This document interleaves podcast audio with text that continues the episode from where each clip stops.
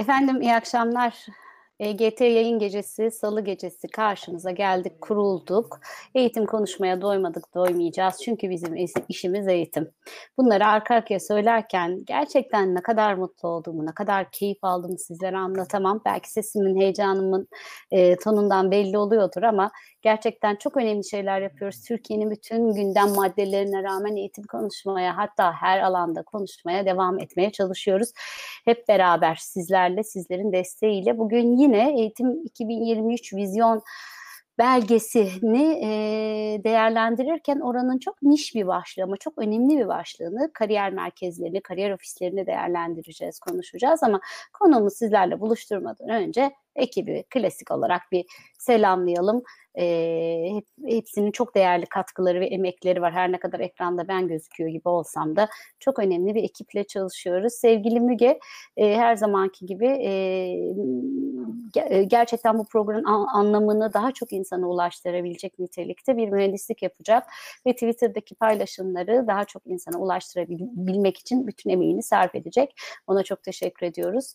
Klavyenin silahşörü bu sefer Tarık, Tarık Emir Ergün. Benim e, değerli öğrencim e, o da e, konuğumuzun sözlerini Twitter tarihine kazıyacak ve tabii ki Kerim var. Kerim yayını kurdu, bizi davet etti. Bütün teknik donanımı hazırladı. Aynı zamanda çok yürekli bir öğretmen kendisi.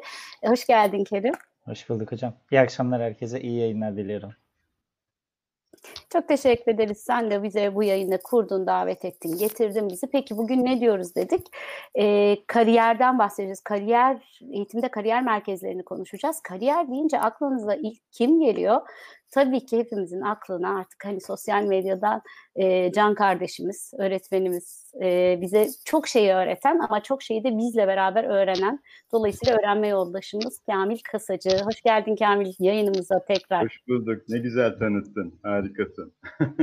Yo, güzellik sana ait hakikaten. Ben eşlik etmeye çalıştım sadece sözlerle. Bugün e, dediğim gibi eğitim e, vizyonu geçen yıl bu zamanlarda 2023 vizyon belgesini heyecanla bekliyorduk. Çalışmalar yapılmıştı. Öncesinde bu belgenin e, çıkmasına ışık tutacak e, nitelikte pek çok buluşma ve çalıştay yapıldı Türkiye'de. E, adım adım izlemiştik, il il izlemiştik biz de eğitim ve eğitim ailesi olarak bu çalışmaları. E, bir yılını neredeyse tamamladık. Şimdi e, değerlendirme, hesabını sorma, hesabını verme e, ve gerçekten kendi adımıza da hesaplaşma zamanı belki de.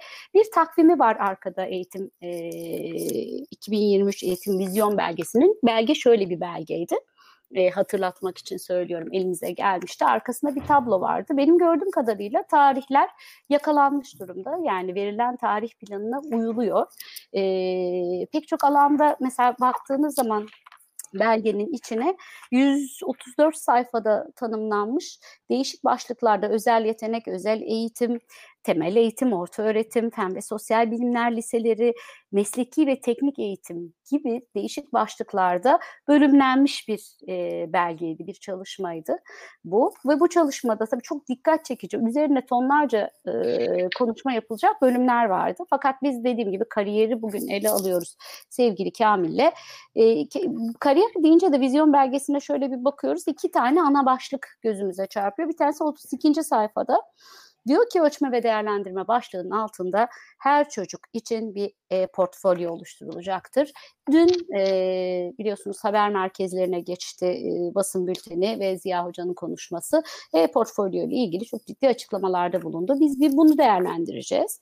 Yine ikincisi de bu sefer de rehberlik hizmetleriyle ilgili bölümde ya e, sayfasında söyleyeyim rehberlik ve psikolojik danışmanlık sayfasında 54. sayfada rehberlik hizmetleri bölümünde e, kariyer rehberliği sistemi e, diyerek aslında bu kariyer ofislerine ve bizim kariyer merkezleri demeyi tercih ediyoruz. Bu merkezlere ışık yakıyor ve bunları planlıyor. Peki sevgili Kamil kısaca özetledim galiba eğitim vizyon belgesi ve e, açıklamalarını. Sen bunlara nasıl bakacaksın? Sence e-portfolyodan başlasak tüm bir açıklamayı gördük. Basın bülteninde hep beraber okuduk. Ziya Hoca'nın konuşmalarında açıkçası dinledik. Burada neler dikkat çekiyor? Önce e, bir kere bütün e, dinleyen öğretmen arkadaşlarıma, dostlarıma, eğitimle ilgili e, çaba sarf eden herkese e, bir merhaba demek istiyorum. E, ve e, dediğim e, bu kariyerle ilgilenmeye başladıktan sonra özellikle 2015'ten beri Twitter üzerinden çok sayıda öğretmen dostum oldu. Ee, gerçekten e, hayatımın belki de en keyifli dönemini geçiriyorum diyebilirim onlarla. Alanında olmak gerçekten çok değerli. Çocuklarla beraber, eğitimle uğraşan insanlarla beraber olmak çok değerli. Bir programa e, davet ettiğin için de çok teşekkür ediyorum. Herkese de tekrar merhaba. Evet, e, şimdi şu belge Eğitim 2023 vizyonu belgesi. E, 23 Ekim 2018'de açıklandı. Bence Türkiye'de eğitim adına e, çok önemli bir belge. E, ne yazık ki ben hala yeterince yeterince öneminin e, hissedildiğini düşünmüyorum. E, çünkü bu belge sadece bir takım neler yapılacağını söylemiyor. Aslında bir eğitim felsefesini de ortaya koyuyor. Buradan e, Ziya Selçuk hocama ben kendisine hocam demeyi özellikle e, tercih ediyorum. E, Tabii. Teşekkür ediyorum çünkü e, bence Türkiye'nin eğitim alanında tabii bugüne kadar bir sürü şey yapıldı. Bu- Bunlar belki başka zamanlarda da çok söylendi. E, nokta koydu. Bir geometri taşı koydu. E, şimdi e-portfolyo konusuna hemen gelirken bu belgenin en önemli cümlelerinden bir tanesini e, söylemek istiyorum. E, bence belki de belgenin temel noktasını da itiraf e, ortaya koyuyor. Şunu söylüyor. Diyor ki eğitim kurumunun temel çıkış noktası bireyin kendisini bilmesini ve tanımasını sağlamaktır. Şimdi bireyin kendini bilmesi ve tanıması aslında bu biraz felsefi de bir konu. Yani kendini bil. Kendini anla, kendini keşfet. Biz de kökler diyoruz. Hani köklerimizde diyoruz. Bütün güçlerimiz, yeteneklerimiz, her şeyimiz köklerimizde. Ee, bu kendini tanıma çok önemli bir kavram ki buna kişisel farkındalık da diyebiliriz. Aynı zamanda belgede yine şunu söylüyor. Bireyin kendini tanıması ve bu tanımanın takibi onun eğitim yolculuğunda kişiselleştirilmiş bir yol haritasına sahip olmak demektir. Aslında bu cümle de bizi e-portfolyoya götürüyor. Şimdi portfolyo deyince benim aklıma hep e, çocukluk hatta bebeklik dönemleri geliyor ve anneler geliyor. Yani o çocuklara, gidiyoruz bebeklere- ya? Tabii evet ilk ayak izi ne zaman, hani ne zaman diş tabii. çıkardı. Tabii tabii. Şimdi aslında ben kendi kızımdan da biliyorum. Bütün hikaye orada. Aslında bütün hikaye o zaman başlıyor. Yani belki de en değerli zamanlar o anlar. Bütün yani herkes farklı, çocuklar farklı ve o anda kendini ortaya koyuyorlar. Şimdi o, o dönem geçiyor. Bence en değerli ve en keyifli dönemler o dönem. Hadi biraz da anaokulu dönemi. Ee, ilkokul ve üçüncü sınıftan itibaren biz onu dersler, notlar, işte sınavlar vesairelerle karşı karşıya bırakıyoruz ve çocuklar aslında o e, yetenek, ilgi, merak, merak çok önemli. Bunlardan biraz uzaklaşıp başka bir e, eğitim yolculuğuna giriyorlar. Şimdi bugün e, ben e, şeyin e, Ziya Selçuk hocamın e, e-portfolyo ile ilgili konuşmasını dinledim ve orada şöyle bir şey e, e, bir çocuktan bahsediyor.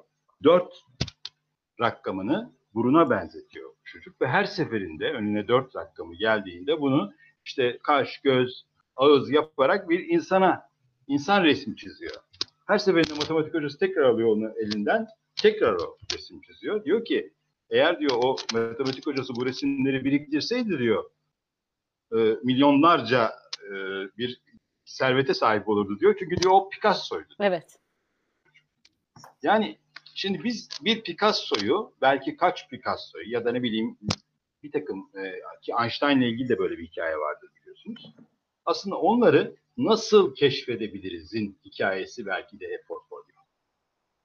E, şimdi bunun eğitim e, alanına giriyor olması çok değerli. Yani e-portfolyonun tabii ta e, okul öncesi dönemden başladığını söyleyerek hani bu, bu sayfayı açarak aslında keşiflerin tadını da değiştirmiş oluyoruz. Yani illa matematikte ya da illa işte fizikte, kimyada keşfetmiyoruz çocuğu.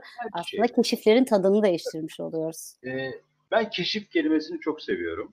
Hatta mesela bir çocuğun yeteneğini tespit etmekten çok keşfetmek kelimesini daha çok seviyorum. Çünkü keşif biraz insana da ait bir şey, çocuğa ait bir şey. Yani Peki. çocuğun kendisini keşfetmesi. E, e-portfolyonun e, önemi de konuda e, bu e, keşif sürecinde ona yardımcı olacak bir araç. Tabii ben portfolyo konusuna gelince aslında biz bunu daha sonra belki soracaksın. Bu e, kariyer çalıştayında da ele aldık. Evet. E, portfolyoyu yu çok önemsedi e, arkadaşlar. O bizim 42 kişilik çalıştayımızda. Hı hı. E, ve portfolyo konusunu e, geçmişte de gündeme geldiğini ama e, işte pek e, hayata geçirilemediğini fakat bundan sonra portfolyonun hayata geçişte birkaç noktanın çok önemli olduğunu söylediler. Mesela bunlardan bir tanesi öğretmenin konusuna inancı ve farkındalığı. Şimdi portfolyo deyince de yine orada çok e, belirgin bir şey vardı. Portfolyo sadece ve sadece yapılan resimler, işte etkinlikler, işte projeler vesaireden ibaret değil. Portfolyo aslında bir hikayenin hali. Ki e, geçen e, yine o konuşmada çok güzel bir ifade e, kullanmış e, Sayın Ziya Hocam. E, yıllara yayılan bir süreç diyor. Yani bu portfolyo diyor çocuğun yıllar içindeki hikayesini ortaya koyacak diyor.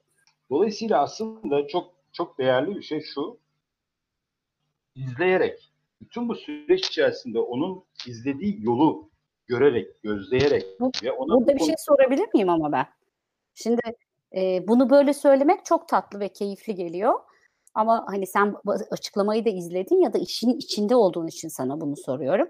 Şimdi bizde dörtte, dörtten bir surat çizebilenleri görebilecek öğretmenler olduğu gibi dörtten surat çizildiği için deliye dönecek öğretmenler de mutlaka var değil mi piyasada? Hani dolayısıyla Böyle baktığınız zaman, baktığımız zaman e, acaba biz bu portfolyoda her şeyi, her niteliği, her e, kırılımı çocukta görebilecek miyiz? Yani ne, neyin ele, sistem ne olacak bu? Öğretmenler eğitim mi almalı bu konuda? Ya da hangi hissimize güvenme, hangi becerimize güvenmeliyiz? çok haklısın. Yani böyle şeyleri ortaya koymak. Sormasaydım de- iyiydi değil mi? Sormasaydım bunu iyiydi. Anladım ben senin tavrından. Burayı geçti. Tamam next diğer soru. Şimdi bir de mesela e-rehberlik var aynı şekilde. Ondan önce e-rehberlik kondu. Şimdi bunlar çok güzel şeyler ama çok kolay bir şekilde de çok şekilci ve de hatta yarış haline getirilebilir. Yani bu portfolyo konusu nasıl bugün sınav bir yarış haline geldiyse portfolyo konusu da öğrenciler arasında bir yarış haline getirilebilir. Ay neyse Çünkü- bunu söylemeyelim yani söyledikçe olacakmış gibi geliyor. Yani hakikaten olmaması gereken bir şey çünkü yani şu bilsemlerin bir yarış haline geldiğini gördükçe ne kadar üzülüyorum çünkü. Ee, şöyle bir şey söyleyeyim. Bu portfolyo konusu tabii başından beri aslında ilk e- eğitim vizyonunda da bu portfolyodan bahsedildi. Ee, sonradan e, orta öğretim tasarımında tekrar çok daha değerli bir şekilde ortaya konuldu. Şimdi e, biz bu e, kök e, bu kitabımızı yazarken kitabında kitabın sonuna bir okullar ve e, okul yöneticilerine bazı öneriler koymuştuk. Ee, ve şöyle bir ifade var başında. Okul öncesi ve ilkokullar kariyer dosyası diye. Çocuklarda ilgi, yetenek, güçlü yön tespiti ve kariyer takibine başlamanın ilk aşamasını okul öncesi ve ilkokul olarak görüyoruz. Orada da bir kariyer dosyası kavramından bahsetmiştik. O da aslında bir portfolyo. Portfolyonun bütün bu orta ilkokul, ortaokul, lise hatta üniversiteye kadar süren e, hatta biz burada çok güzel bir e, çizgi çizdik. Her portfolyoda mesela kariyer dosyasında neler olmalı? Mesela bu, bu- bunu konuşmamız lazım. E-portfolyoyu konuşurken şeye baktım, e, bültenine baktım. E, çok e, somut şeylerden bahsediyor. Çok da doğal böyle olması.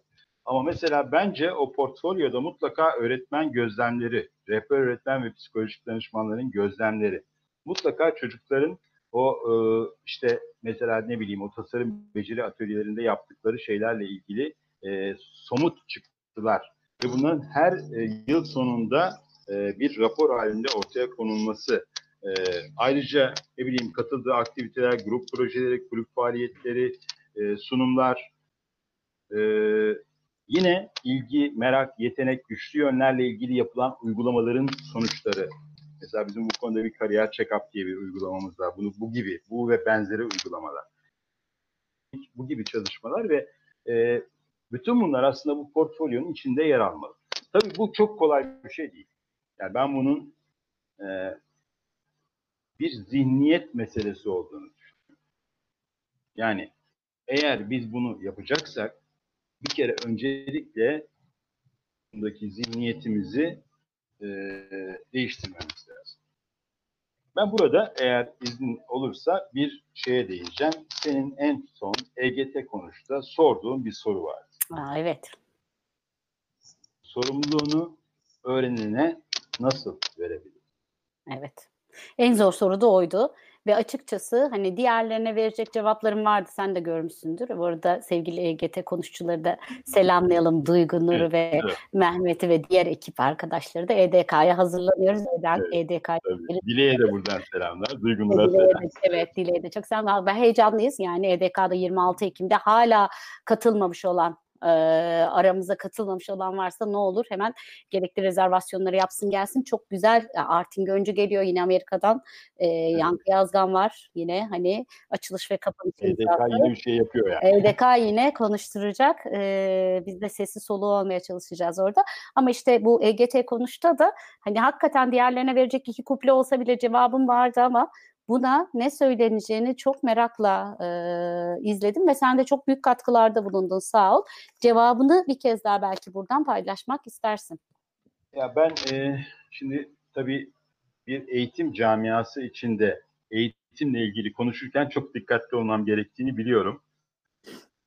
İçimden konuşuyorum. Çok net söyleyeyim. Yani içimden konuşurken de hep çocuklar, yani çocuklar tabii gençler, üniversiteliler, onlarla iletişim içerisinde aslında onların ruhlarından aldıklarımla konuşuyorum.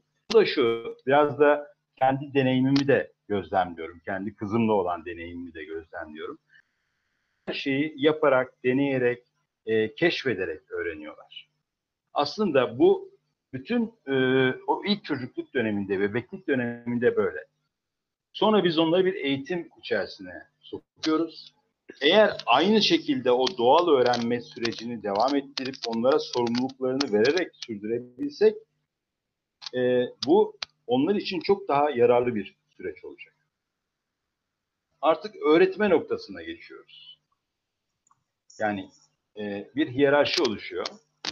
Çocuk aslında kendi öğrenme sorumluluğunu artık öğretmene bırakmış oluyor. Ve bu öğrenme sorumluluğunu Ca- Cahil Hoca kitabında der ya bir aklın diğer akla tabi olma durumu aslında bu. O da tabii öğrenme sorunu yar- yaratıyor. aynen, aynen. Yani o öğrenmenin e, doğal ortamını sağlayıp o öğrencinin kendi keşiflerini yapmasına fırsat veren bir e, eğitim ortamına ihtiyacımız var bizim. E, çok kolay mı? Değil tabii ki. Ama bunu sağlarsak o zaman işte çok farklı bir takım e, hepsinin bir kere şu çok önemli. Geçen gün bir YouTube videosunda da söyledim. İlk 10 bine giren kızların büyük çoğunluğunun tıp tercih etmesi nasıldır diye sordum. Ya bütün bu çocuklar acaba gerçekten doktor mu olacaklar? Yani ya doktor olmaya yatkınlar mı? Olmaları çok iyi bir şey mi? Hatta yakında doktorluğun, o 20 yıl içinde doktorluğun e, sadece bir hani karar verme checklistçi olacağı konuşulurken. konuşulurken ve bunlar içerisinde aslında doktorlar arasında iletişim becerisi olanların çok önemli olduğunu biz düşünüyorken bunları çok iyi düşünmemiz lazım. Veya ne bileyim işte ilk 10 bine giren erkeklerin önemli bir çoğunluğu işte bilgisayar mühendisliği veya işte bir takım e, popüler mühendislikleri seçmesi ya da hukuk seçmesi. Yani mesela tarım. Bir örnek vereceğim. E, Fransa'dan iki tane öğrenci okulu bitirdikten sonra ne iş yapacağız diye kendilerine sormuşlar ve bir konteynerde çilek üretmeye başlamışlar. Ve bunu tamamen e, e, şeyden öğrenmişler, internetten öğrenmişler. Üretimiyle ilgili bilgileri yok. Arkasından ilk yatırımları 50 milyon euro. Şimdi ben Türkiye'de bu şekilde becerikli çocuklar, insanlar olduğunu biliyorum. Çünkü bizim genlerimizde var bu. oradaki sorun şu ama bence. Ee, şimdi ben soruyorum mesela benim öğrencilerime. Yani niye öğretmen olmaya kalkıyorsunuz da atıyorum ziraat okumuyor, ziraat fakültesi okumuyorsunuz. Bir yandan da bu e, tip bölümlerdeki akademik e, şey e, vaat de zayıf. Yani bölüm zayıf anlatabiliyor muyum? Orada görecekleri hocaların e, isimleri onlara can canlı gelmiyor. E, yani muhtemelen bir binanın en alt katı böyle bölümler. Yani tıplar hep en üst katlarda işte 8 katlı bir üniversitenin düşün ama işte ne bileyim diğer bölümler hep böyle eksi 3, eksi 5'te. Yani bunları da görüyor çocuklar. Yani üniversitenin fiziksel ya da işte ne bileyim sağladığı koşullar bir tanesinde iyi bir üniversitede bir o bölüm, diğerinde işte hani çok iyi değil adı falan. Bunlar da tabii öğrencileri çok etkiliyor. Yani aslında biraz talep talebin neye neye evirdiğimiz de çok önemli. Değil mi? Yani ben biz, bu işin biraz da sosyolojik bir ha, sorun olduğunu aynen. düşünüyorum. Onu demek için. Sosyal Çok güzel özetledin. Yani ben mesela bütün çocukların hepsinin birden üniversiteye gitmesi gerektiğini düşünmüyorum. Bunu senin benim düşünmemem bir yetmiyor ama Kamil. Değil. Yani yetmiyor. Niye Doğru. biliyor musun? Biz bunu düşünmüyoruz ama gün sonunda bunu düşünen toplumun içinde yetiştiriyoruz çocuklarımızı. Doğru. Senin doğru. çocuğun üniversite sınavına girdi mi? girdi ama şu anda şeyde yani girdi ama. Girdi yani hani üniversite Evet. okumasına gerek yok diyoruz ama Evet. üniversite sınavından da çocuklarımızı koruyamıyoruz muhtemelen. Benimki de girecek yani. Yok, yani bu, bu, bu, bu gelişmeyi şu anda mesela lise sınavları da aynı duruma geldi. Yani biz üniversite sınavlarından sonra lise sınavlarını da lise tercih e, kılavuzları çıktı. Lise tercihiyle ilgili, okul seçimiyle ilgili bir yeniden bir iş alanı yarattık. Yani ben mesela şimdi bu aslında çok önemli bir konu. Geçen e, Selçuk Özdemir hocam da bununla ilgili bir sınavla ilgili bir yazı yazmış. Ben de buna sınav girdabı diyorum. Biz biz bir girdabın içerisindeyiz aslında. Yani sınav konusu e, hatta demin bahsetmiştim o portfolyodan uzaklaşan ve kendi yeteneklerinden, merakından uzaklaşan çocuk tamamen bir sınav e, şeyi içerisine giriyor. E, bunun bize ne kadar yararı var ve bunu bu öğrenmeyi ne kadar destekliyor aslında? Bir e, tercih danışmanı bir arkadaşım 400 soru çözerek e, şey yapılmaz, sınava hazırlanmaz diyor. Ama bugün şeyle resmen rakamla şey yapılıyor. Yani bugün kaç soru çözdü? Ee, ben bu, bu sürecin çocukları aptallaştırdığını düşünüyorum. Kamil bir iki tane şey yorum okuyayım mı? Hani e, Tabii, bize tabii. şekil de versin. Tu Tuğba Işıkeroğlu sevgiyle selamlıyorum Tuğba'yı da. Ee, bir, bir senin cümleni alıntılamış. Onu ben de çok hoşuma gitmişti. Ne olur okuyayım. Çocukların yeteneklerini keşfetmek ve çocuğu tanımak yolunda portfolyo önemli bir araç. Araç o yüzden de bir yarışma mevzusu değil ama önemli bir araç demiştik. Yine bir garip muallimimiz bizim canım arkadaşımız kariyer rehberliği sistemi yapılandırırken nelere dikkat edilmeli diye sormuş ama e, tam buna cevap vermeden önce Hamuşan Zeki bize demiş ki Kim? e, Zeki arkadaşımız bize söylemiş demiş ki Hamuşan e, okullardan haberdar mıyız demiş. Kamil okullardan haberdar mısın? Şöyle ben e, okullardan haberdarım. Bütün e, velilerden de haberdarım. Ve konuştuğumuz konuların aslında e, böyle biraz uzaylı gibi algılandığını da farkındayım. yani yok hiç yani aynı zamanda kendimi de biraz Don Quixote olarak algılandırıyorum. Yani yel değirmenlere karşı savaş açmış Don Quixote. Fakat başka bir şey söyleyeyim. Ben e, yani aslında onun da çok kabul edeceği bir şey söyleyeyim. Okullar bugün artık eğitim konusundaki ihtiyaçlara cevap veremez hale geldi. Bu sadece bizle alakalı bir konu da değil. Dünyada da böyle. Dünyanın bir meselesi aslında. Ee, okullarda ne yapıyoruz, ne ediyor? Yani bunun dışında aslında eğitime bugün yani okulun ne kadar gerekli olduğu noktasındayız. Ve ben başka bir şey daha söyleyeyim. Biz bunları kendi aramızda konuşuyoruz. Çocuklar ne yapıyorlar aslında? Ona bakalım. Çocuklar başka bir yoldan gidiyorlar. Yani biz şu anda daha önceden belki nispeten daha yakın yollardan giderken şu anda ayrı ayrı yollardan gidiyoruz. Bilecek. Buna bakmamız lazım. Yani bugün milli eğitim ya da işte özel okullar vesaire işte bunların hepsini konuşalım. Gittikçe açılıyor. Yani ben mesela bu senenin başında ilk defa olarak ilkokul birinci sınıfa gelen öğrencilerle ilgili ve çok sevdiğim öğretmenlerden ya biz bu çocuklarla ne yapacağız tepkisini aldım. Yani şimdi nasıl bir nesil geliyor? Yani biz bunun farkında mıyız? Yani biz bu çocuklara bir şey öğretmeye çalışıyoruz. Çocuklar zaten bir şey öğrenmiş geliyor. Şimdi yani bizim Tam bu noktada eğer şu soruyu sormak lazım mı peki? Yani korkutucu şeylerden söylüyorsun. Yani şimdi hani uçup giden nesil elimizden kaçıp gitmiş bir nesil geliyor diyorsun önümüzde diyorsun. Dilek Karaçelik de demiş ki hani çünkü ben Dilek hocamı biliyorum yani bu, bu nesli çok yakından tanıyor o bahsettiğin şeyi. zaten aslında hani senin söylediklerini söylüyor ve diyor ki portfolyo dosyaların tutulması ne işimize yarayacak ki hani elimizde böyle bir nesil varsa. Peki sınavlar ne olacak? Meslek seçimine nasıl katkısı olacak? Soruların beraberinde sorunları beraberinde getirir mi? Özellikle anne babalar ikna olacak mı bu sürece? diyor. Şimdi Sen ben- neler düşünüyorsun? Ee, bir kere portfolyo konusuna aslında genel yaklaşımın dışında bir yaklaşım getireceğim. O da şu. Portfolyo öğretmenler için ya da okul yöneticileri için ya da çocukları yönlendirmek için bir araç değil. Çocuklar için. Çocuklar mı kullanacak diyorsun yani. Çocuklara benimsetebilirsek portfolyoyu. Peki. Nedeni de sonucu da çocuk olacak diyorsun yani. Evet çocuk öğrenecek. Yani çocuğa biz bir aslında oyuncak vereceğiz. Diyeceğiz ki gel bunun içine yerleştir, kendini koy, bilmem ne yap. Oyunlaştırabiliriz de bu konuyu. Yani bununla ilgili yapabilecek bir sürü bir sürü şey var. Peki bunu neden yapacağız? Yani Yani- çocuk bunu niye yapacak? Niye kendi doğumunu, ayak izini kolekte edecek, toparlayacak? Niye notlarını, aldığı notları toparlayacak? Varmak istediğimiz hedef ne burada?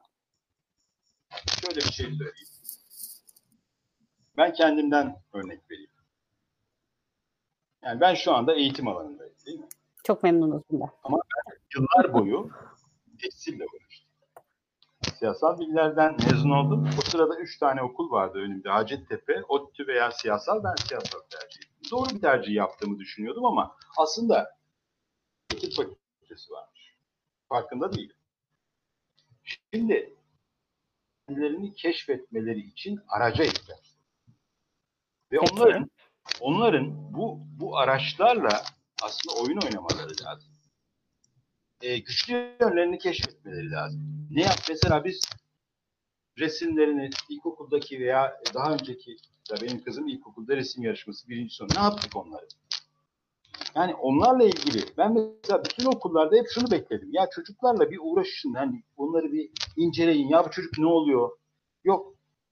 Özel okullara gitti. Yok ama. Hiçbirisinde yok.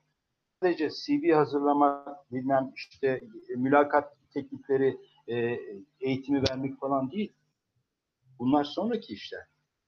İlk iş, birinci işimiz yani. Çocuğun kendini tanıması, kendini keşfetmesi, kendi sorumluluklarının farkına varması, ayaklarının üzerine durabileceği bir yaşam kurabilecek bir deneyime girmesi. Yani deneyim sürecine girmesi. Yani ben e, portfolyoyu böyle zaten şekilsel bir şey olarak görmüyorum. Böyle şekilsel olan çok şey var.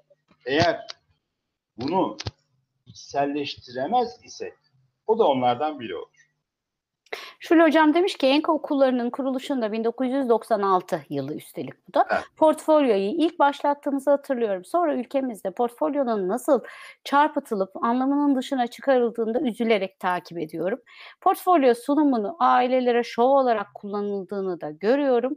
Umarım amacına ulaşır demiş. Tabii sen zaten bunu en başta söyledin yani böyle bir şey var, e, ihtimal var dedin açıkçası.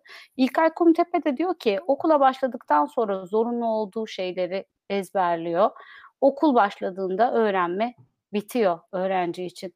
Öyleyse artık eğitimi okul binalarının dışına çıkarmak zorundayız demiş. Belki bu e-portfolyo oyunu tırnak içinde senin cümleden oyunu okulun dışında e, çocuğun e, öğren, öğrenmesine devam ettirecek bir materyal olarak da fantazik belki konuşuyorum ama böyle bir şey olarak da algılanabilir belki. Çünkü Ben, sadece e, okulda yapacak diye bir şey yok buna. Yani ben okul meselesine böyle sadece eğitim olarak da bakmıyorum aslında. O yüzden hani okulun okul dışı eğitim konusunu biraz farklı ele alıyorum. Ben onu onu ikinci bir alan yani yan bir alan görüyorum. Çünkü okul aynı zamanda sosyalleşme aracı. Yani okul aslında çocuğun e, kendisini gerçekleştirme mekanı. E, şimdi okulu biz ama böyle mi kurguluyoruz? Yani biz okulu sosyalleşme aracı ya da çocukların kendilerini deneyimleyecek bir araç olarak mı kullanıyoruz? Sınıfa sokuyoruz. 40 dakika orada ona dat dat dat bir şeyler anlatıyoruz. Ondan sonra e, yani bugün mesela ikili eğitimden bahsediliyor. Ben saatlere baktım. Bir tanesi 20.50'de bitiyor. 9'a 10 kadar bitecekmiş. Evet. Saat 7'de başlıyor. Yani şimdi Yok işte ikili eğitim olmasın diye hani bu artık ikili eğitimin saatleri düşük. Bu yani ikiliden ne kaçlı bilemedim. portfolyonun mantığı şu. Eğer eğer olacaksa bütün biz bu çocukları ne yapıyoruz? Bir üniversite sınavı sırasına sokuyoruz. Önce lise sınavı sırasına sokuyoruz. Sonra üniversite sınavı sırasına. Yani herkesi tek bir hafta bir eğitimle bir sınav sırasına sokuyoruz. Peki o sınav sırasına sokup oradan çıkan çocukları biz acaba değerlendirebildik mi? Yani niye böyle değerlendirdik? Yani biz bir tıp eğitimi için değerlendirmeyle bir yönetmenlik için değerlendirmeyi oradan yapabilir miyiz?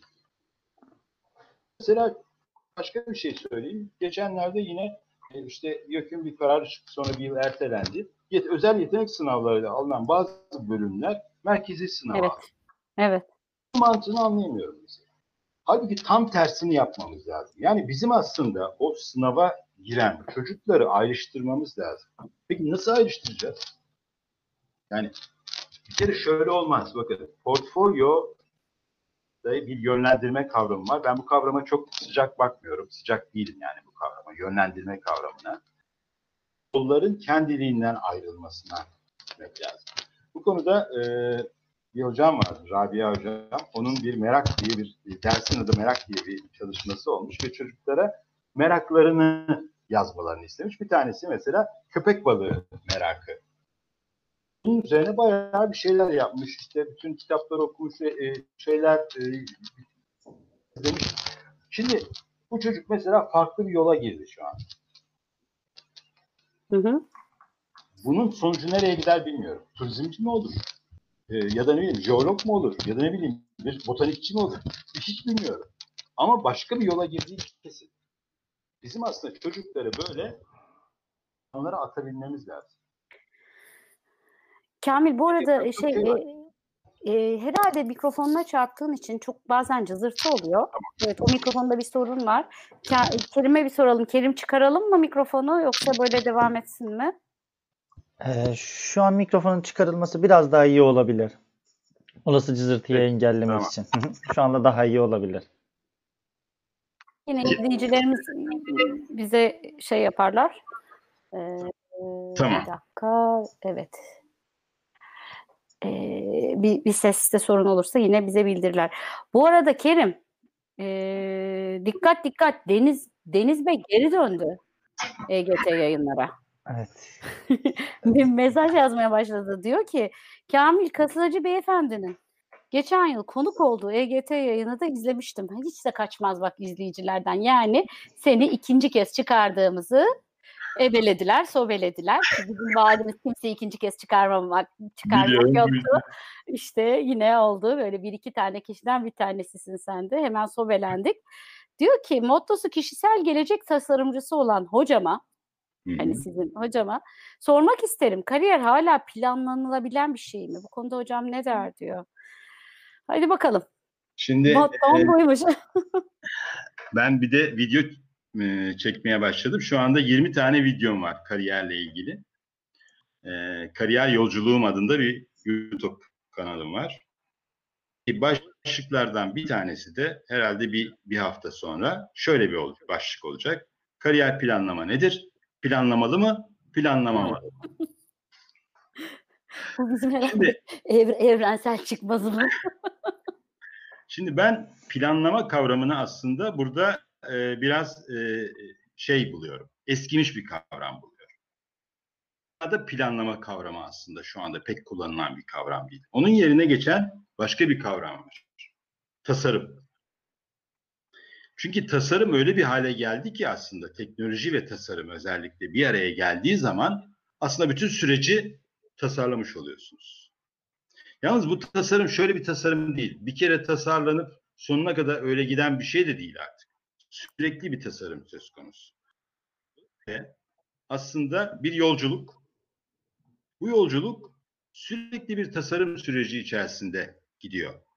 Ee, biz bugün biraz kariyer merkezlerini konuşacağız. Aslında kariyer merkezlerinin rolü nedir? Hani nasıl doğru, yani ne yapacak bu kariyer merkezleri aslında? Hani bir de e-portfolyoyu konuştuk. Aslında e-portfolyo takibi de takibi anlamına geliyor benim için. Şimdi burada bir kariyer planlama var mı? Aslında burada bir, bir planlama, bir zaman planı var ama bir planlamadan bahsedemeyiz. Farklı bir süreç bu. Keşfetme var önce. Zaten keşfetme olmadan yani tanıma olmadan, e, güçlü yönlerin farkına varmak olmadan böyle bir planlama yapmak da doğru değil.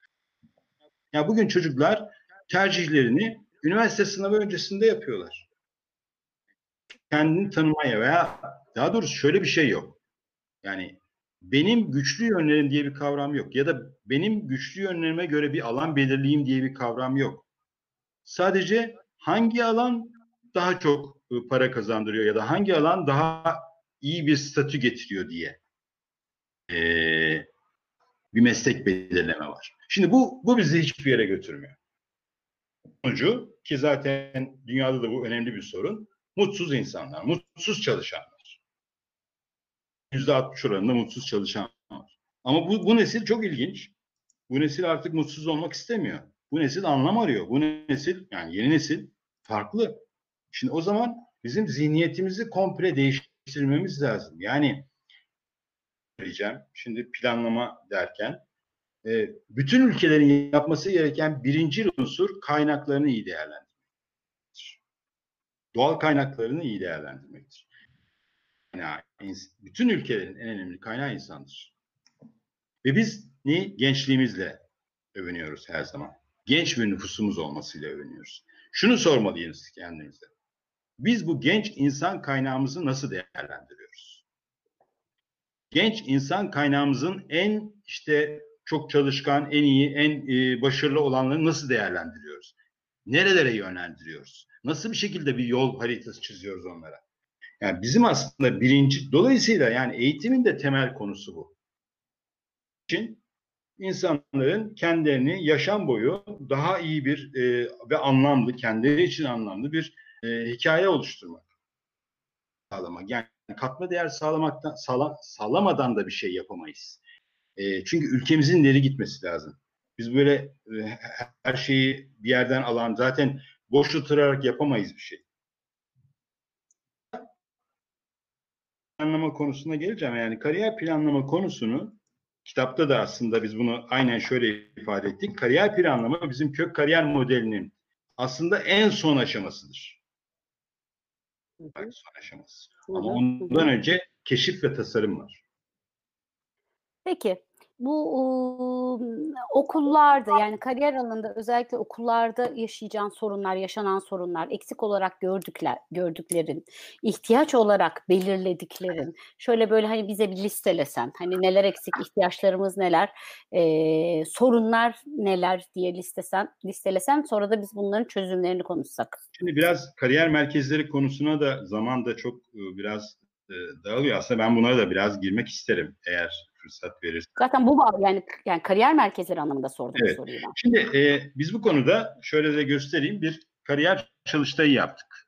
Evet. Kök kariyer çalıştayı sen de katıldın biliyorsun. İlk 15 yaptık çok güzeldi. evet.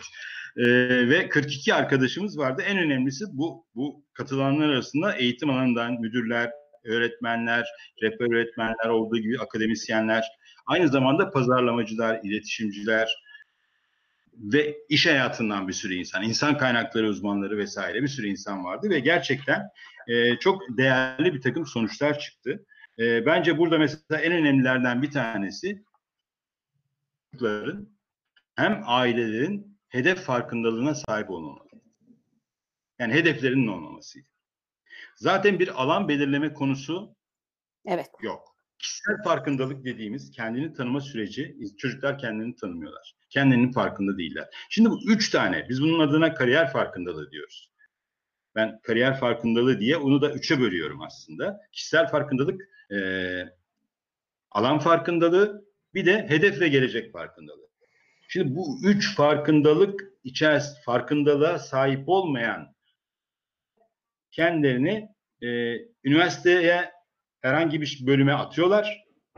Pek de fazla bilinçli olmadan gidiyorlar. Oradan da iş hayatına gidiyorlar. Dolayısıyla aslında biz bu farkındalık sürecine yaşamamış çocuklardan da çok fazla bir şey çok yani sonradan buluyorlar yollarını. Ben görüyorum biz e, kariyeri sürecinde bir sürü arkadaşımızı gördük ve yollarını sonradan buluyorlar. Yani kaybede kaybede böyle resmen el yordamıyla. Şey e, Ziya Hocam el yordamıyla değil artık e-portfolyoyla bulacağız diyor. Yani evet bizim bir takım araçlara ihtiyacımız var. Şimdi okullarda kariyer merkezleri olarak bahsedilen, üniversitelerde var mesela şu anda. Ben üniversitelerdeki kariyer merkezlerinin de şu anda çalıştığını düşünmüyorum. Sadece staj işine faydalı oluyorlar. Yani üniversitelerde şu anda hiçbir kariyer merkezi e, ki bazı üniversitelerde İstanbul Üniversitesi gibi e, yerlerini bile bilmiyorlar kariyer merkezi. Çok az sayıda bazı özel üniversitelerde biraz kariyer merkezleri kişiye özel çalışmalar yapabiliyor. Rehberlik çalışmaları. Onun dışındakiler onu da yapmıyorlar zaten. Bu kariyer merkezini ben şöyle bir şey olarak görmüyorum. Yani okuldan ayrı böyle okulun dışında e, böyle bir şey olarak. Yani okulun aslında bünyesinin içerisinden oluşan bir kariyer merkezi. Bir koordinasyon merkezi gibi, bir yetenek merkezi gibi süreci yani e-portfolyo olsun, e-rehberlik olsun, rehberlik çalışmaları olsun, rehber öğretmen ve psikolojik danışmanların çalışmaları olsun. Bütün bu çalışmaları koordine eden bir merkez aslında. Yani e, yine Çalıştay'da şöyle bir şey çıktı mesela. Kariyer merkezlerinde kimler olacak? Ki bu çok önemli bir soru. Yaratan bir soru. E, aynı zamanda bu konuda özellikle rehber öğretmen ve psikolojik danışmanların da çok hassasiyetleri var. Anlıyorum hassasiyetlerini ama şunu da söylemek lazım. Mesela bir okulda iki tane rehber öğretmen var. Kaç kişi? 800 kişi. İki rehber öğretmen. Zaten norm kadro da öyle çok yüksek değil yani. 250 öğrenci. Dolayısıyla biz öğrenciyi esas alacaksak ki e, vizyon belgesinde öğrenci temeldir, esastır diyor. Çocuklar üzerine kuruyoruz diyor. Esas alacaksak o zaman kariyer merkezlerinde bütün herkesin bir rolü olmalı. Koordinasyon yapmayabilir. Ama öğretmenler de mesela şimdi e-portfolyo konusunu konuşuyoruz. Matematik öğretmeni bir çocuğun sayısal zeka yönünde bir gelişmesi olup olamayacağını ya da olmayacağını da keşfedebilir. Ama bir başka öğretmen onun sanat alanında ya da ne bileyim işte bir e, Türkçe alanında e, gelişmesini keşfedebilir. Şimdi bunlar da aslında o süreç içerisinde yer almalı. Yani her çocuğun ki biz çocuklara çok önem veriyoruz. Her bir çocuğa da aslında yeterince zaman ayırıyoruz. Yani öğretmenler de ayırıyor. Bir yolu olacağını kabul etmeliyiz. Yani burada kişiye özel bir yoldan bahsediyoruz. Şimdi bunun içinde bir kere çocukları ayrı, yani ayrıştırmaktan bahsetmiyorum. Çocukları kendi yollarına gitmelerine fırsat verecek. Bu da sadece aileler de çok önemli. Sadece öğretmen, sadece okul yöneticisi, aile de aslında bu konuda bunun içerisine girmeli. Çünkü şu anda aileler nasıl bir mantık içerisindeler? Benim çocuğum iyi bir okula gitsin. Dolayısıyla müthiş bir test sektörü var. Yani inanılmaz rakamlar.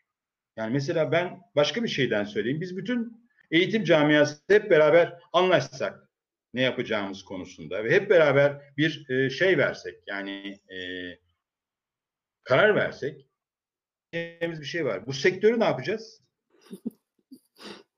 Ciddi bir soru. Bir sınav sektörü var, bir test sektörü var, test kitapçıkları var, test yaprak kitapçıklar var falan.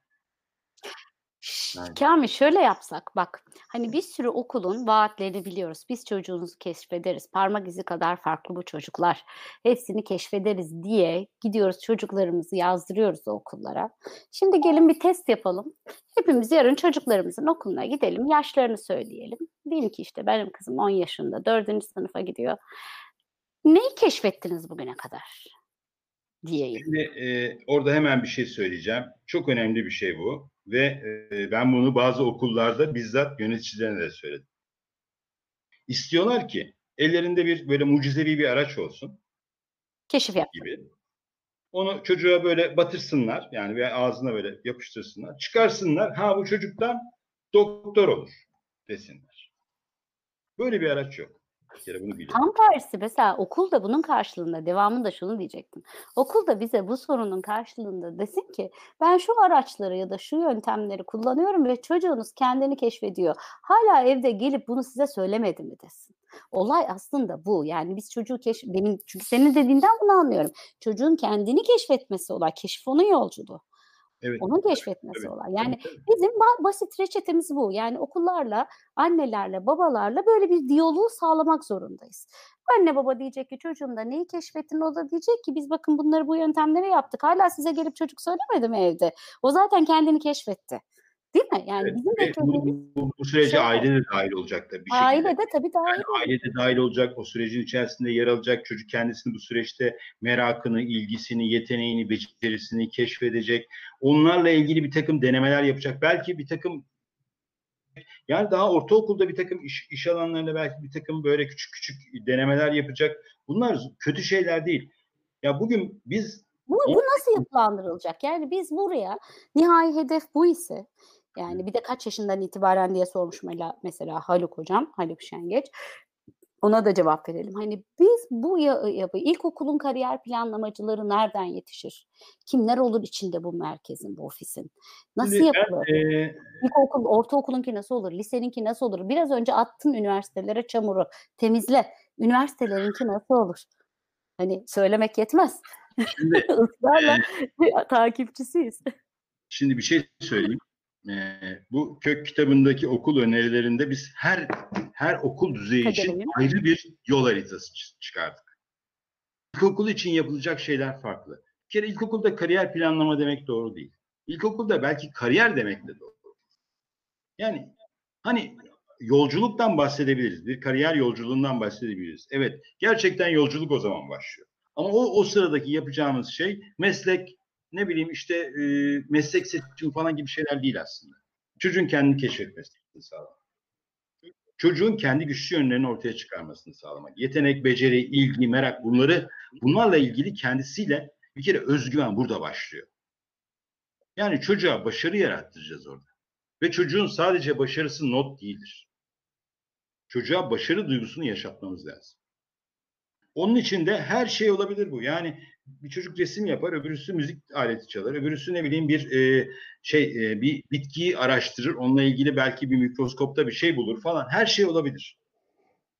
Onun onun kendi yolunda bir şeyini bulmasını sağlamak. Demin söylediğim o köpek balığı örneği öyle bir örnekti aslında. Yani bizim çocukları bu konularda e, yola çıkarmamız lazım.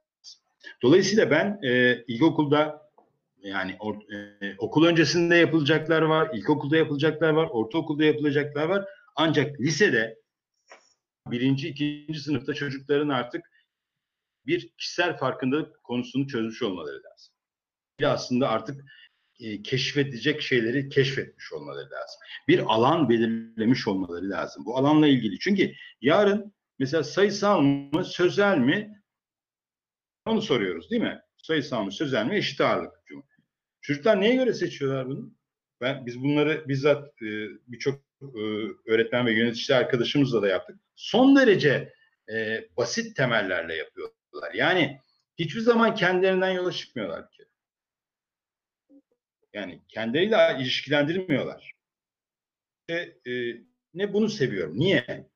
Sorusunu soracağız. Alakalı bir şeyin üzerine kurgulaması lazım. Bu bir inşaata benziyor. Biz köklerimizin üzerine dallar çıkıyor. E kökten uzaklaşıyoruz. Yani kök ne? Bu tabii sadece e, şeyden gelmiyor. Yani genetik değil bu. Ait bir bir yapı var. Bize ait bir özellik var. Hepimizin birbirimizden ayırt eden özellikler var. Dolayısıyla bizim de yollarımızın ayrı olması lazım. Hak yerine bir yerde tekrar aynılaşıyoruz. Yani herkes e, üniversite sınavına giriyor. Herkes ondan sonra işte tıp, o, herkes tıp diyor mesela. Ne bileyim herkes işte hukuk istiyor mesela. Herkes bilgisayar mühendisi istiyor mesela. Yani bunların e, son derece sosyal nedenleri var. Bunların hiçbir şekilde kişisel nedenleri yok. Evet. Kariyer merkezleri yine yine bir dönelim. Kariyer merkezlerini nasıl yapılandırmak lazım? Sorunları ne? Ee, bir de ben şunu da merak ediyorum. Okul dışında bu hizmeti veren kariyer merkezleri diye denen anda adın yok. ne olduğu öyle, öyle bir yer var mı? ve yok gibi. Yani Türkiye'de zaten böyle böyle kurgulanmış kariyer merkezleri yok. Yapmaya çalışmış arkadaşlar var. İnan yapamamışlar biliyor musun? Yani Türkiye'de zaten böyle bir zihniyet yok. Böyle bir ihtiyaç hissedilmiyor ama en önemli ihtiyaç bu aslında. Şimdi kariyer merkezlerindeki en önemli sorunlardan bir tanesi de şu. Kimler çalışacak ve bu çalışacak insanlar, görev alacak insanların nasıl özellikleri olacak? Evet. Şimdi kariyer danışmanlığı diye bir konuya geliyoruz. Kariyer danışmanlığı ne gibi özellikleri olmalı? Şimdi Evet. burada e, şunu kabul etmemiz lazım ki Türkiye'de kariyer kavramı zaten eski değil. Yani biz kariyer kavramına aşina değiliz. Aslında kariyer planlama kelimesini kullanarak bile biz buna aşina olmadığımızın farkındayız. Dünya bu kelimeyi kullanmıyor. Bir noktada ki yaşam tasarımı kelimesini kullanıyor mesela. Life design diyor. Kariyer danışmanlığını bir life design olarak ele alıyor. Bir yaşam tasarımı olarak ele alıyor. Bir hikaye olarak ele alıyor. Bir kariyer hikayesi olarak ele alıyor. Dolayısıyla bizim bir kere kariyer kavramı üzerinde bir e, kendimizi geliştirmemiz lazım. Yani bizim kendimizi 20. yüzyıldan çıkartıp 21. yüzyılın şartlarına uygun bir kariyer anlayışına sahip olmamız lazım. Kariyer danışmanlığı da aslında rehberlikten danışmanlığa geçmiş aslında. Kariyer rehberliğinden danışmanlığa geçmiş. Kariyer danışmanlığı da bence şu anda bizim eğitim alanımızda ne yazık ki yeterli bir şekilde eğitilen, öğretilen bir konu değil. Zaten müfredatta yok kariyer kavramı. Bugün e, psikolojik rehberlik müfredatında da kariyer kavramı yok. Mesela Milli Eğitim Bakanlığı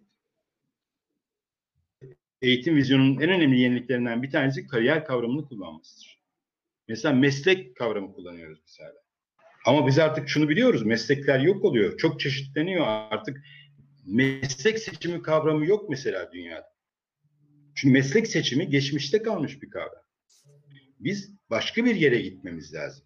Kariyer merkezlerindeki kariyer danışmanlığı mesela biz e, şeyde e, bu raporda önerilerimizden bir tanesi, Çalıştay raporunda çıkanlardan bir tanesi e, yapacak kişilerle ilgili bir eğitim müfredatının ortaya konmasıydı. Hatta e, o, masa şey önerisi çıkardı. Kariyer danışmanlığı çalıştayı yapalım. Evet, için? Müfredatı ortaya koymak için. Ki burada aslında sonuç raporunda onu da belirttik.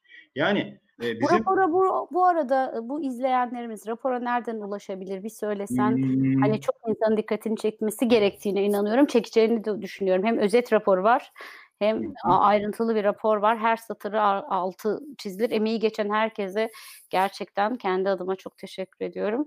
Eğitim sektörü bu çalıştaya katılanlara ve kelam edenlere çok şey borçlu açıkçası bence fikrimce. O yüzden belki bu fikir insanlara ilham verir. Başkaları da okur bu yayını izler ya da duyanlar. Dolayısıyla biraz hani nereden bulunabilir de şey yapalım sonra sen kaldığın yerden devam et. kökkariyer.com adresine girdikleri anda oradan e, bir iletişim adresi girerek Hı hı. e, Çalıştay raporuna ulaşabilirler.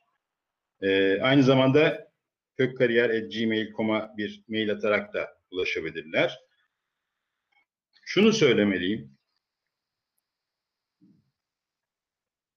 Bilmiyorum ne kadar zamanımız kaldı biraz. Kaldı kaldı sen söyle. Sen seni senin sesini kesmeyeceğiz değil mi Kerim? Otomatik kapatmayacağız, kapatmayacağız değil mi Kerim? Tamam. Bu seferlik Ben öyle e, biraz da şunu söylemek istiyorum. E, yani ben kendimi e, 2012'de, 2011'de başlayan, 2009'dan itibaren markahane vesaire, marka e, konumlandırma çalışmaları, sonra kariyerist, kariyer ve girişimcilik projesi ve bu alanın içerisinde buldum ve ben bu alanı sahiplendim. Aslında kendimi buldum diyebilirim. Benim yolculuğum da aslında kariyerle ilgili e, kariyer yolculuğu anlamında önemli bir örnek. E, şunu söylemek istiyorum. Bu rapor e, bizim aslında bir hayalimizdi. E, böyle bir çalıştayı yapmak bizim hayalimizdi. E, bir özel kuruluşun da desteğiyle bunu gerçekleştirdik. Ve e, ortaya çok değerli bir belge çıktı. Ben bu belgenin de çok önemli bir belge olduğunu düşünüyorum. Ama e, açıkçası şunu söylemeliyim. Yani ben e, bütün eğitim kurumlarından, şirketlerin insan kaynakları bölümlerinden, yani CEO düzeyinde ya da ne bileyim genel müdürlük düzeyinde e, bunlarla ilgili yani biz aslında birbirimizin ne yaptığıyla çok da fazla ilgili değiliz açıkçası. O yüzden Don Quixote diyorum yani. Hani boş değil lafım. Yani yel değirmenlerine karşı savaş açmış Don Quixote gibi. E, keyif alıyorum o ayrı. Yani kendi yolumuzda ilerliyoruz.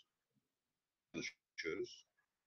Fakat e, ne yazık ki kanallar çalışmıyor. Ve özellikle eğitim alanında ben eğitimi ben şeye benzetiyorum. Vücudun kalbine benzetiyorum. Daki kalp. Kanı pompalayan kalp. Evet. Ve şu anda e, evet kalp kanı pompalıyor damarlar tıkalı. Ve o damarlar tıkalı olduğu için bir takım yerlere ulaşmıyor. Açık ve onu da gözlemliyorum. Ben sahada çok bir sürü insanı gözlemliyorum. O açık kanallardan bir bakıyorsun insanlara kadar ulaşıyor o, o kan. Kılcal damarlara kadar gidiyor. Oradaki çocukların hepsine ve öğretmenlere ne bileyim oradaki ailelere ulaşıyor. Ama bazı yerlerde tıkanmış.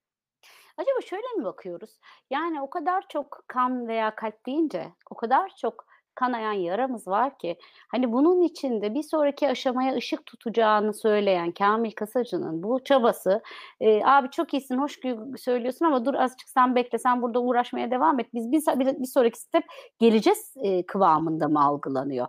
Çünkü gerçekten hani ben eğitimde o kadar e, ikincil, üçüncül, beşincil şeylerle uğraştığımızı hatta uğraştığımı e, görüyorum ki bazen e, acaba diyorum hani bende de böyle bir his mi oluyor hani bu konuya.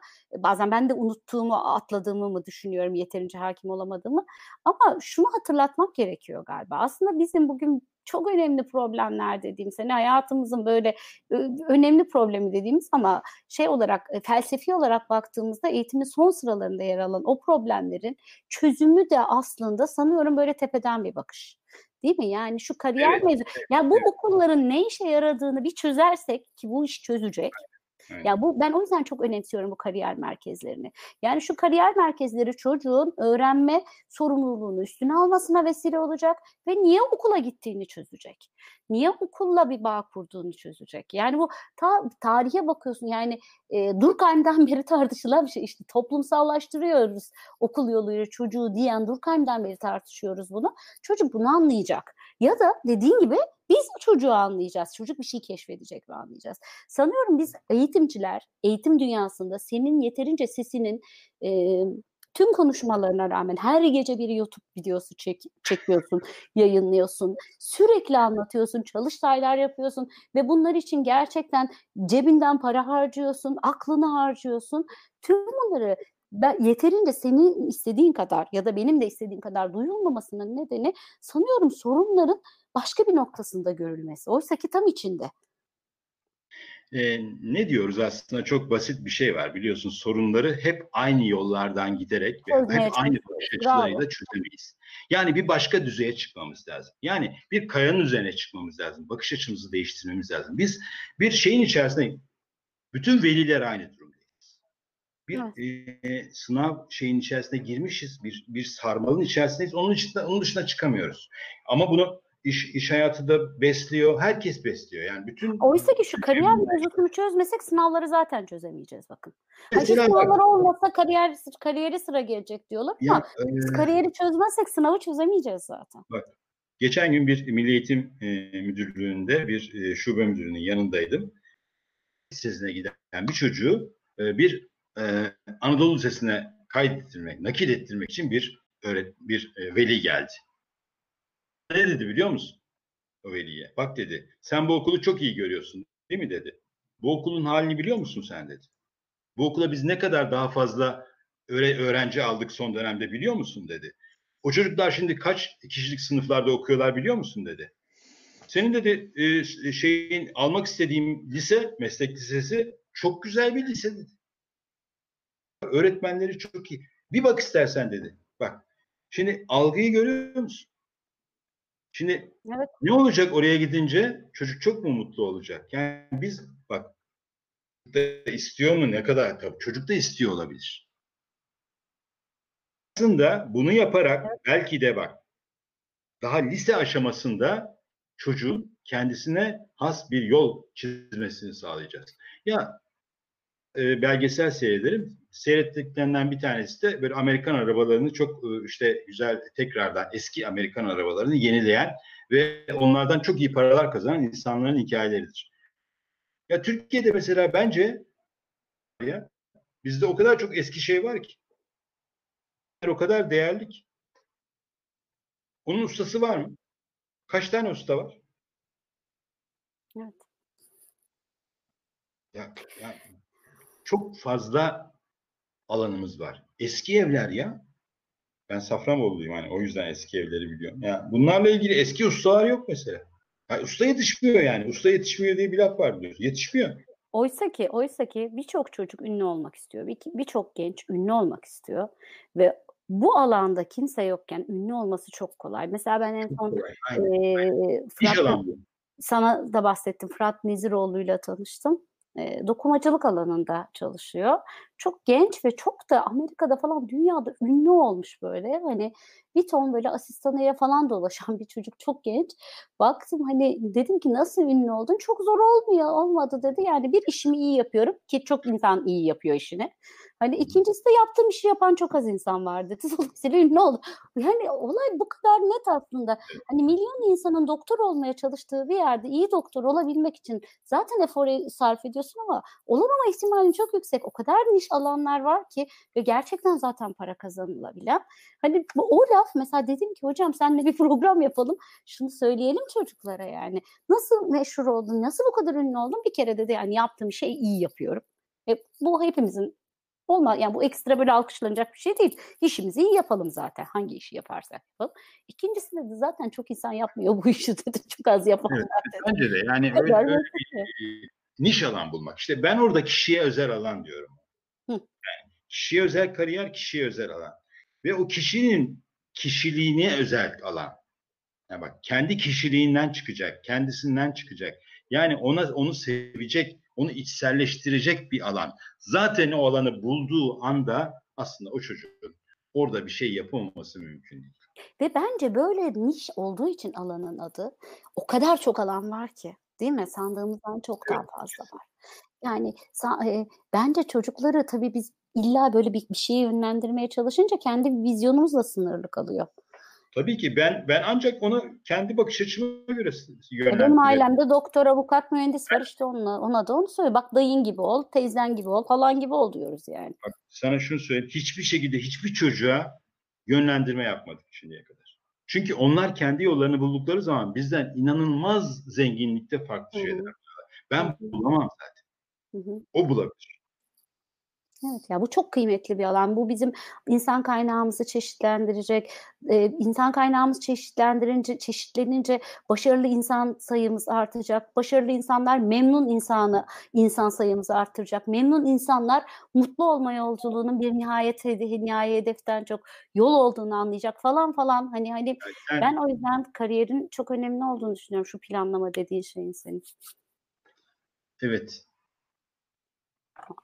Peki atladığımız bir şey var mı? Çok şey var konuşulacak evet. ama son bir iki dakikayı evet. daha böyle değerlendirelim. Şey Biraz da e, ben fazla konuşuyorum tabii dağıtıyorum. Olsun olsun çok güzel gidiyor. ee, yani şunu söyleyeyim e, son olarak e, Türkiye'de eğitim alanında çok fazla sayıda nitelikli insan var. Benim tanıdığım, çok sevdiğim, çok değerli insanlar var. Ama artık bizim bu kanalları açıyor olmamız lazım. Söyleyeceğim.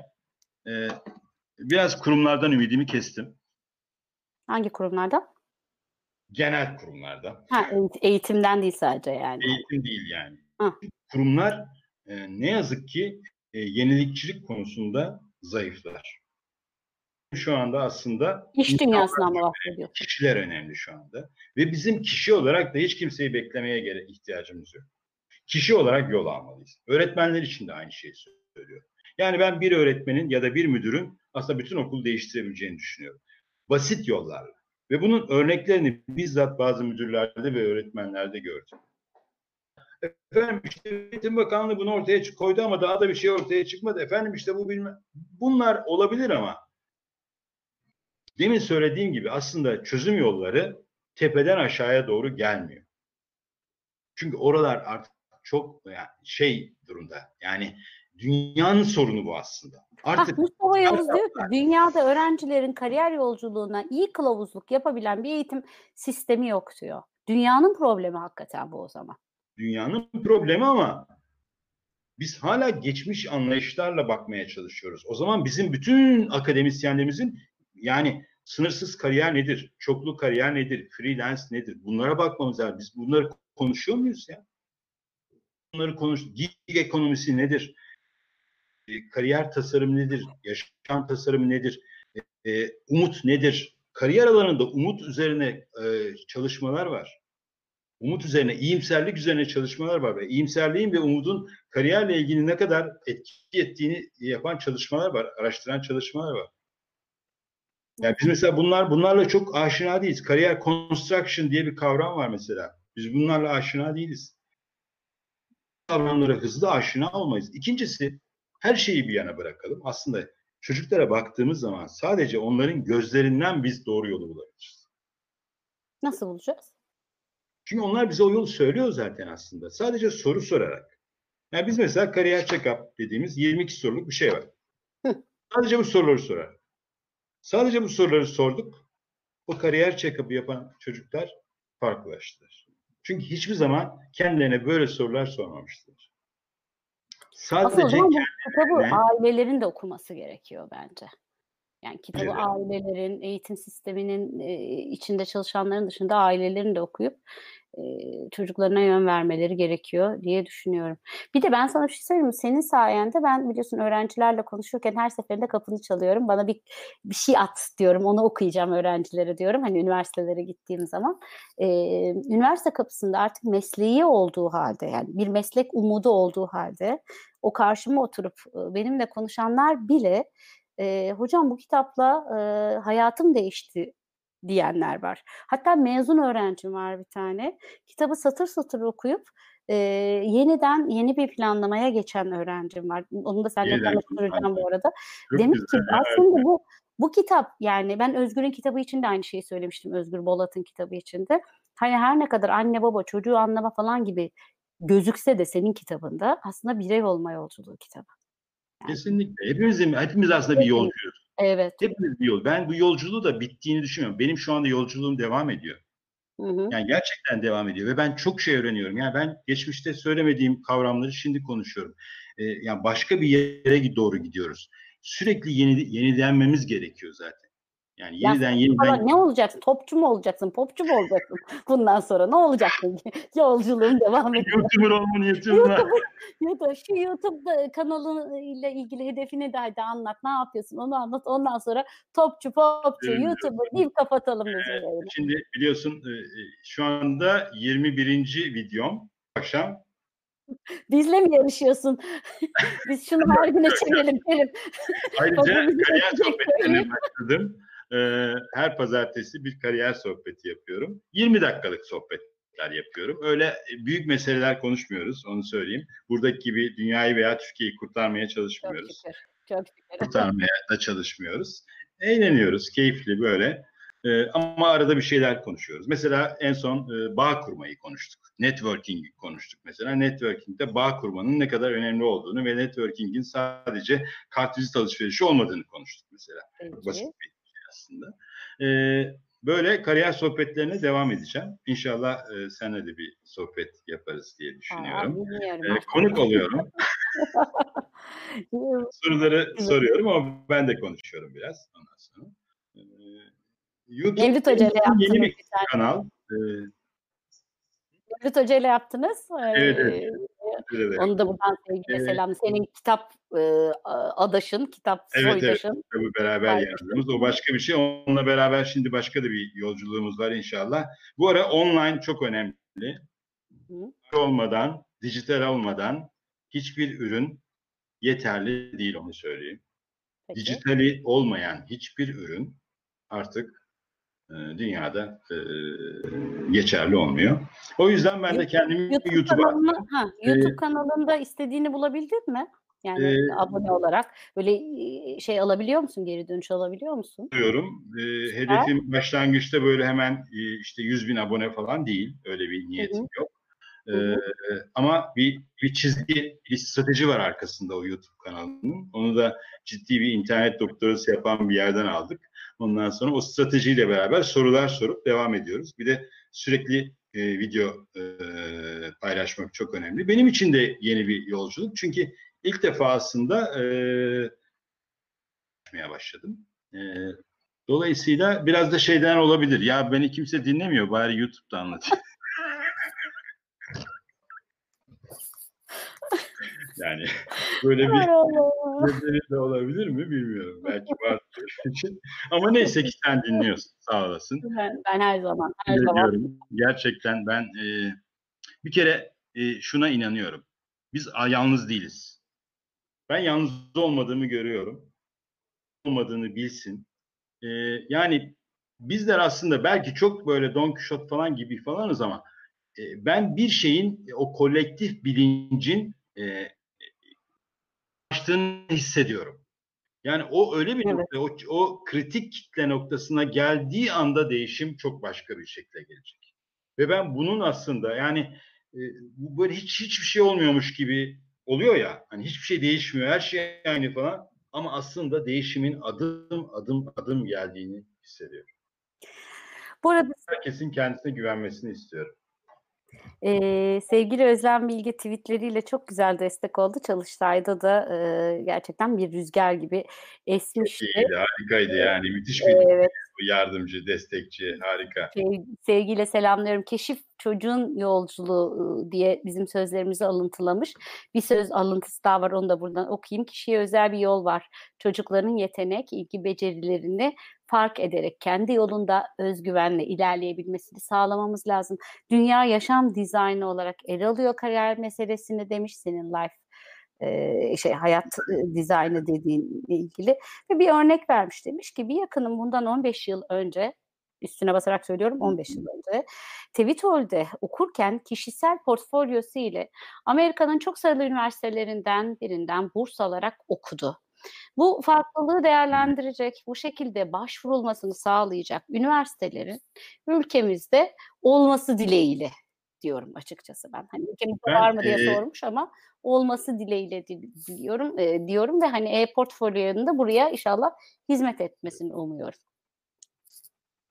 Umuyorum. Sen de bir şey söylüyordun sözünü kesmiş gibi olmayayım ama Özlem'in Ee, şey, tweet'i çok önemli. Özlem'e buradan çok selam yollayayım ona.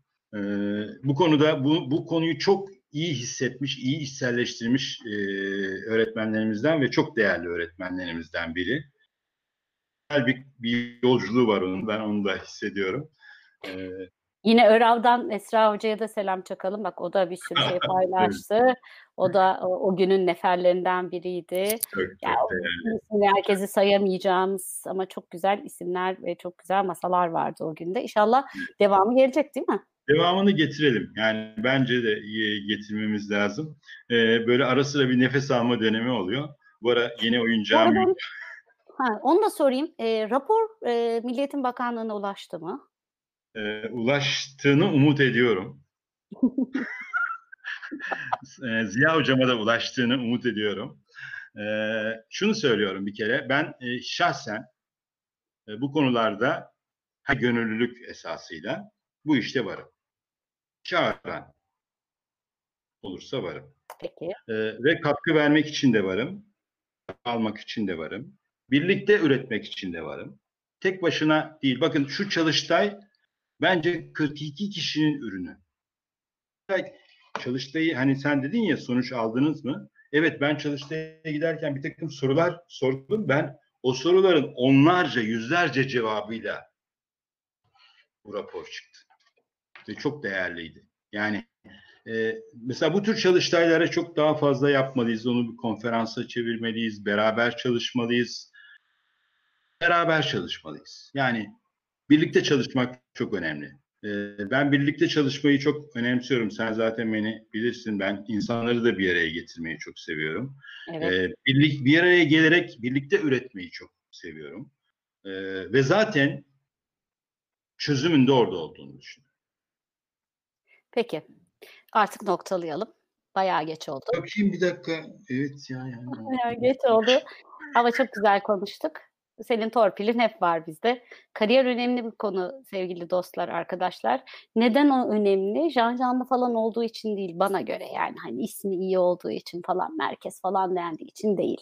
Tamamen e, gerçekten biz çocuklarımızı ne kadar değişik alanlarda e, gelecek fırsatlarıyla buluşturursak o kadar memnun başarılı, memnun ve memnuniyetlerinin sonucunda mutlu ilişkiler kurabilen mutlu bir iklim yaratma ihtimalimiz var. Bir anneyim, mutlu bir çocuğum olsun istiyorum her şeyden önce. Mutlu bir çocuğun annesi olmak için bu ülkede başka çocukların da mutlu olması gerektiğini biliyorum.